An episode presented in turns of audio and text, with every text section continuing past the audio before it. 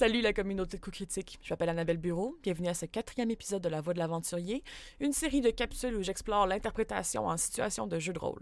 Lorsque j'ai commencé à jouer à Donjon Dragon, ce que j'anticipais le plus en tant que néophyte, c'était les combats. Comme je l'ai mentionné dans d'autres capsules, les chiffres, ça me terrifie.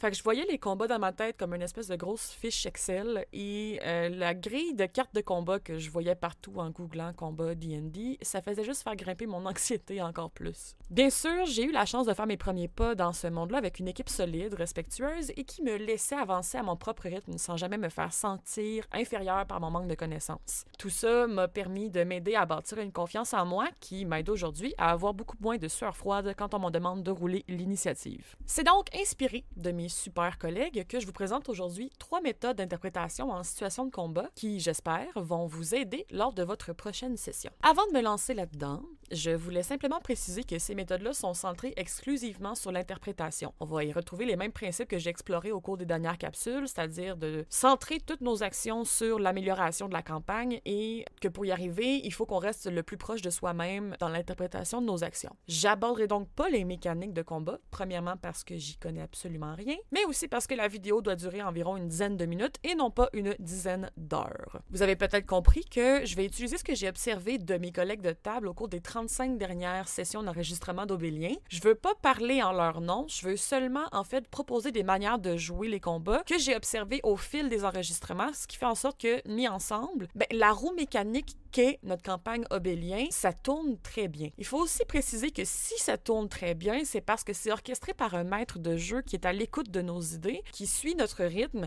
et qui fait des propositions en conséquence de nos actions. Mes méthodes sont donc pas infaillibles, mais c'est un élément dans une chaîne continue d'écoute, d'empathie et de bienveillance autour de la table virtuelle. Faut pas oublier qu'une campagne réussie, c'est un travail d'équipe entre le maître de jeu et ses joueurs. C'est donc dans un climat de confiance et de collaboration que va naître les meilleures idées et les meilleurs moments d'interprétation, à mon avis, à moi. Donc, humblement, je pense en fait que en prenant Obélien comme exemple, on est sur la bonne voie. Donc, ma première méthode, je l'ai appelée Félix ou la prévoyance. Cette méthode-là va surtout s'appliquer aux lanceurs de sorts, mais peut aussi se transposer à d'autres types de classes. Félix-Antoine est reconnu comme étant un narrateur hors pair pendant ses tours de combat. On se laisse rapidement emporter dans les longues descriptions de ses sortilèges, envoûtés par les détails, tellement qu'on en oublie en fait leur simplicité. En fait, on assiste à une rotation d'environ 5-6 sortilèges depuis le début de la campagne. Ce qui fait en sorte par contre qu'on va se laisser encore surprendre, c'est par la description, mais aussi par l'utilisation qu'il va en faire. J'ai utilisé le terme prévoyance parce que même si la narration est un élément clé de cette méthode-là. Ce qui est le plus important, c'est de prévoir la conséquence de son attaque dès le début de son tour de jeu ou même plusieurs tours à l'avance. La prochaine partie contient un spoiler d'Obélien. Alors pour ceux et celles qui ne sont pas encore rendus à l'épisode 25 de la série, je vais vous inviter à sauter la prochaine minute. Je vais faire ça vite, puis je vais vous faire un petit signe comme ça quand vous allez pouvoir recommencer à écouter. OK. Prenons par exemple, dans l'épisode 25, le combat final entre Alphonse IV et Sucri, dans la lampe magique avec la Dao. Alphonse demande à Osnan de prendre son môle avant même le début du combat et va le traîner douloureusement et difficilement pendant plusieurs tours. En tant qu'auditeur, en tant que joueur autour de la table, on est déjà très intrigué par ça. C'est quand il va lancer pas brumeux pour se téléporter dans les airs et écraser son ennemi que le tout va prendre son sens. Félix-Antoine, le joueur, avait donc prévu dès le départ son idée et l'a exécuté au bon moment dans le combat. Vous pouvez revenir. À plus petite échelle, sans nécessairement penser à prévoir un immense coup de grâce pour son combat au début de son tour, c'est bon de savoir quelle va être la conséquence finale de son attaque. Par exemple, si au début de mon tour, je sais que je veux lancer toucher glacial sur mon adversaire pour lui faire des dégâts nécrotiques, ça va être beaucoup plus facile pour moi de décrire la création du sort pour en arriver jusque-là. Mon interprétation du sortilège va être teintée par le résultat puisque je sais où je m'en vais avec mon idée. Oui, j'improvise ma narration, mais j'ai un but clair dans ma tête. Il y a une ligne d'arrivée. En bref, la méthode Félix ou la prévoyance, c'est d'avoir un résultat clair en tête, de décrire mon attaque en ayant ce but-là en tête, afin de rendre mon attaque, souvent un sortilège, beaucoup plus détaillé pour surprendre mes collègues de table malgré la simplicité de mon action. Ma deuxième méthode, je l'ai appelée Francis ou l'instinct. Cette fois-ci, cette méthode-là se concentre plutôt sur les attaques physiques, mais peut quand même s'appliquer à tout type de joueur à sa source. Bien que dans le contexte de la campagne, Francis est un joueur plus passif et beaucoup moins verbomoteur que ses deux collègues bruyants, son personnage va briller en situation de combat et contrairement à ce qu'on pourrait penser, c'est pas seulement par la force brute dont son personnage. L'interprétation de Francis en combat est très claire parce que pour lui, son personnage l'est tout autant. Les détails de sa personnalité sont coulés dans le béton et sa classe de barbare va lui permettre de jouer la carte du double visage et de la dualité du personnage. Il est par contre pas nécessaire de jouer cette classe-là pour utiliser la méthode suivante.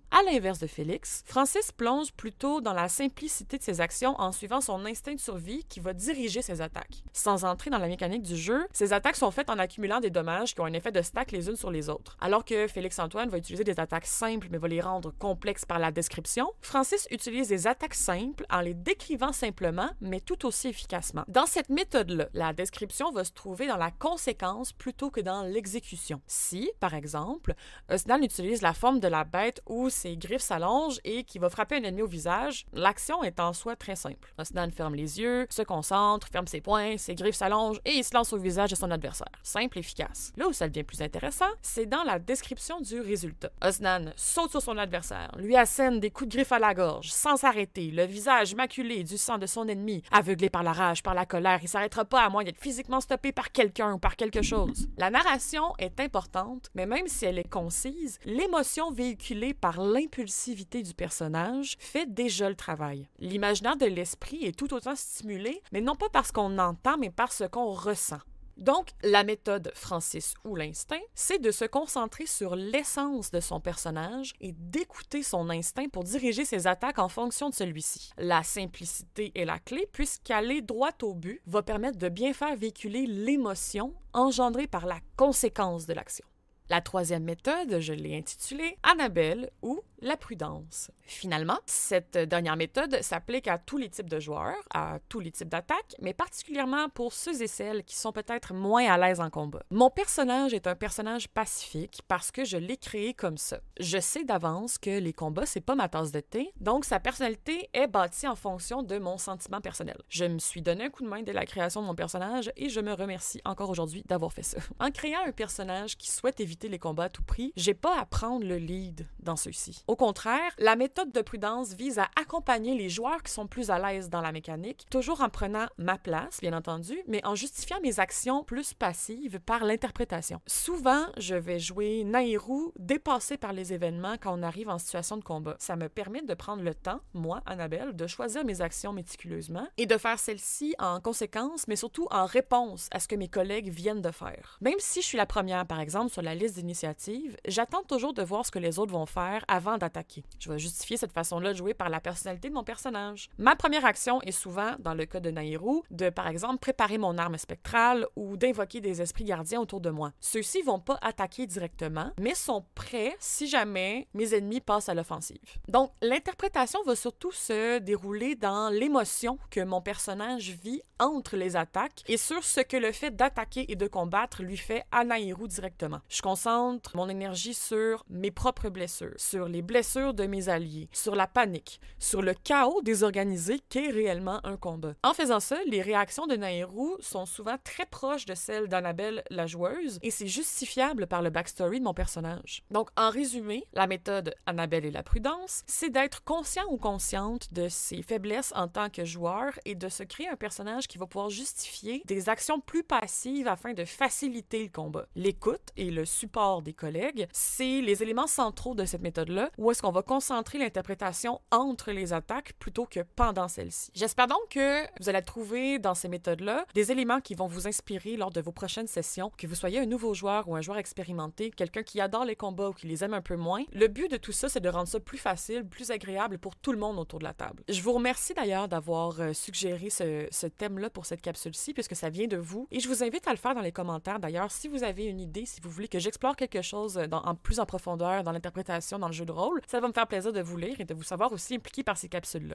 Si c'est pas déjà fait, je vous invite à suivre la page Facebook, la page YouTube et même de nous suivre partout sur euh, les podcasts audio. On a aussi une page Instagram et un Patreon pour ceux et celles qui veulent avoir du contenu exclusif ou à l'avance. Si c'est pas déjà fait, je parle beaucoup de la campagne Obélien dans cette capsule-ci. Je vous invite à aller l'écouter. On sort une nouvelle euh, épisode tous les mercredis et les Patreons l'ont une semaine à l'avance. Donc si vous êtes pressé, allez-y. Merci beaucoup d'avoir été là tout le monde. On se dit à la prochaine fois. Merci.